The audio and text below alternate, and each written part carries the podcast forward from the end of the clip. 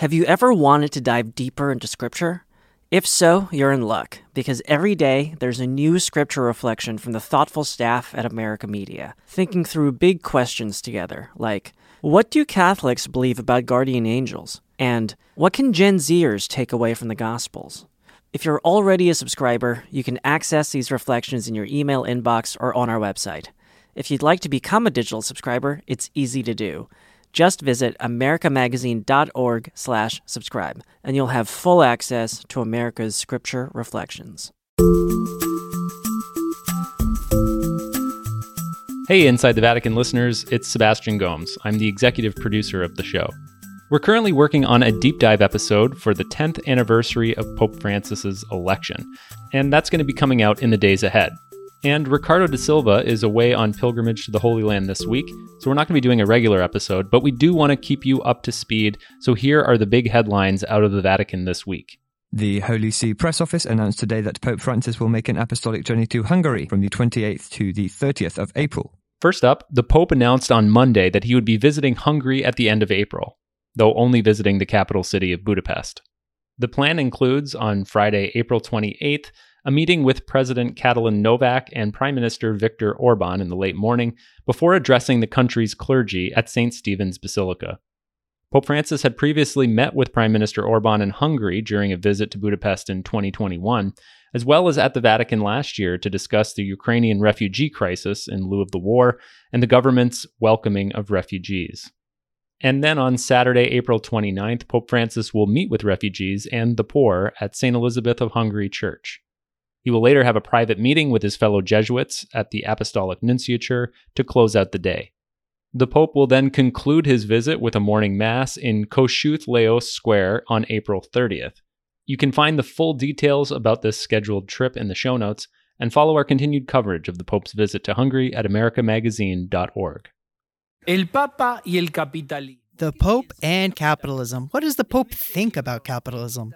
In this book, which is co authored by Sergio Rubin, Pope Francis says this I do not condemn capitalism in the way some attribute to me. The paragraph goes on. It says, In no part of the Bible is there a commandment to produce poverty. It is blessed are the poor in spirit.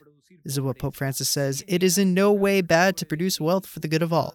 In fact, to produce it is an act of justice. Justicia, esto dice Francisco. Next, the Argentine journalists Sergio Rubin and Francesca Ambrogetti are releasing a new interview book with Pope Francis called El Pastor, or The Pastor in English. The two had previously interviewed Pope Francis when he was Archbishop of Buenos Aires for a book called The Jesuit, which was published in 2010.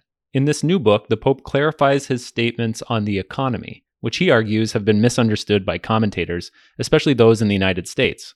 The Pope clarifies that he does not condemn capitalism, nor is he against the market economy. But he does say that capitalism is almost a thing of the past. He laments the extinction of the middle class and the lack of social mobility, and says that welfare programs should not affect the culture of work.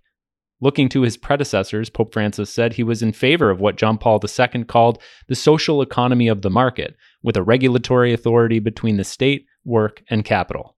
Pope Francis also states in the book that a papal visit to Argentina is not out of the question. He has yet to return to Argentina since his election in 2013. A previously planned trip there and to neighboring countries Chile and Uruguay in 2017 was canceled due to elections in Chile. If this new trip does happen, Pope Francis would become the second pope to visit the Latin American country after Pope John Paul II visited for World Youth Day way back in 1987. We have a full report on the new book and the Pope's comments from it from our Vatican correspondent Gerard O'Connell, and that can be found in our show notes or by visiting our website at americamagazine.org.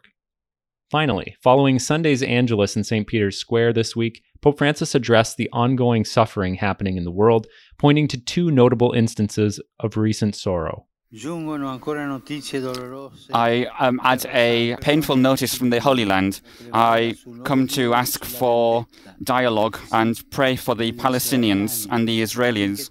As increasing tension and violence mounts in the Holy Land, including killings, Pope Francis called for greater dialogue, fraternity, and peace between Palestinians and Israelis. He also called on the international community to help in these efforts. What must it have been like to be in a wooden boat in the black of night in rough seas? The shipwreck was sudden.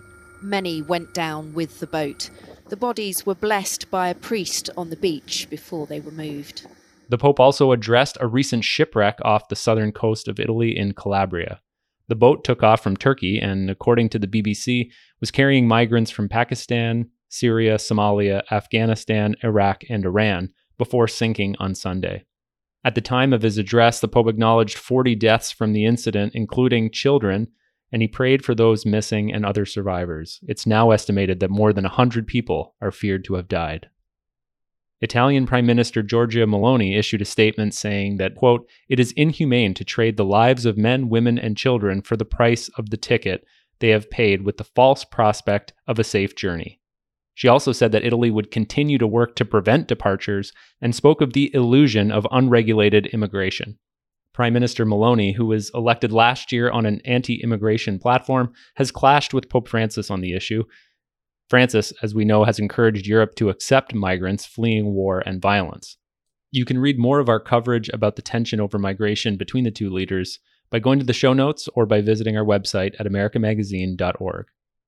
Thank you again for tuning into this brief look at the headlines this week out of the Vatican. We'll be back in the coming days with a special deep dive episode for the 10th anniversary of Pope Francis's election, where we'll look at some of the most contentious issues that have surfaced in the church during his papacy. Inside the Vatican is a production of America Media. This episode was written by Cristobal Spielman and produced by Maggie Van Dorn. Our audio engineer is Kevin Christopher Robles. To keep up with the latest Vatican coverage from American Media, please follow us on Twitter at INSDE Vatican Pod. That's inside without the second I, Vatican Pod. We also ask that you consider becoming a digital subscriber to America Magazine.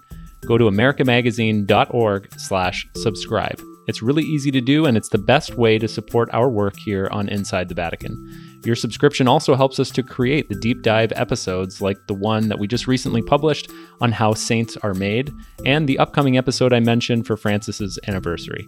On behalf of the entire team, thank you to our subscribers. For America Media, I'm your executive producer, Sebastian Gomes, and we'll see you again soon.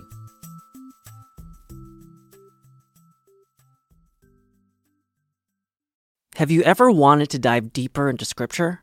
If so, you're in luck, because every day there's a new Scripture reflection from the thoughtful staff at America Media, thinking through big questions together, like what do Catholics believe about guardian angels? And what can Gen Zers take away from the Gospels? If you're already a subscriber, you can access these reflections in your email inbox or on our website. If you'd like to become a digital subscriber, it's easy to do. Just visit americamagazine.org slash subscribe, and you'll have full access to America's scripture reflections.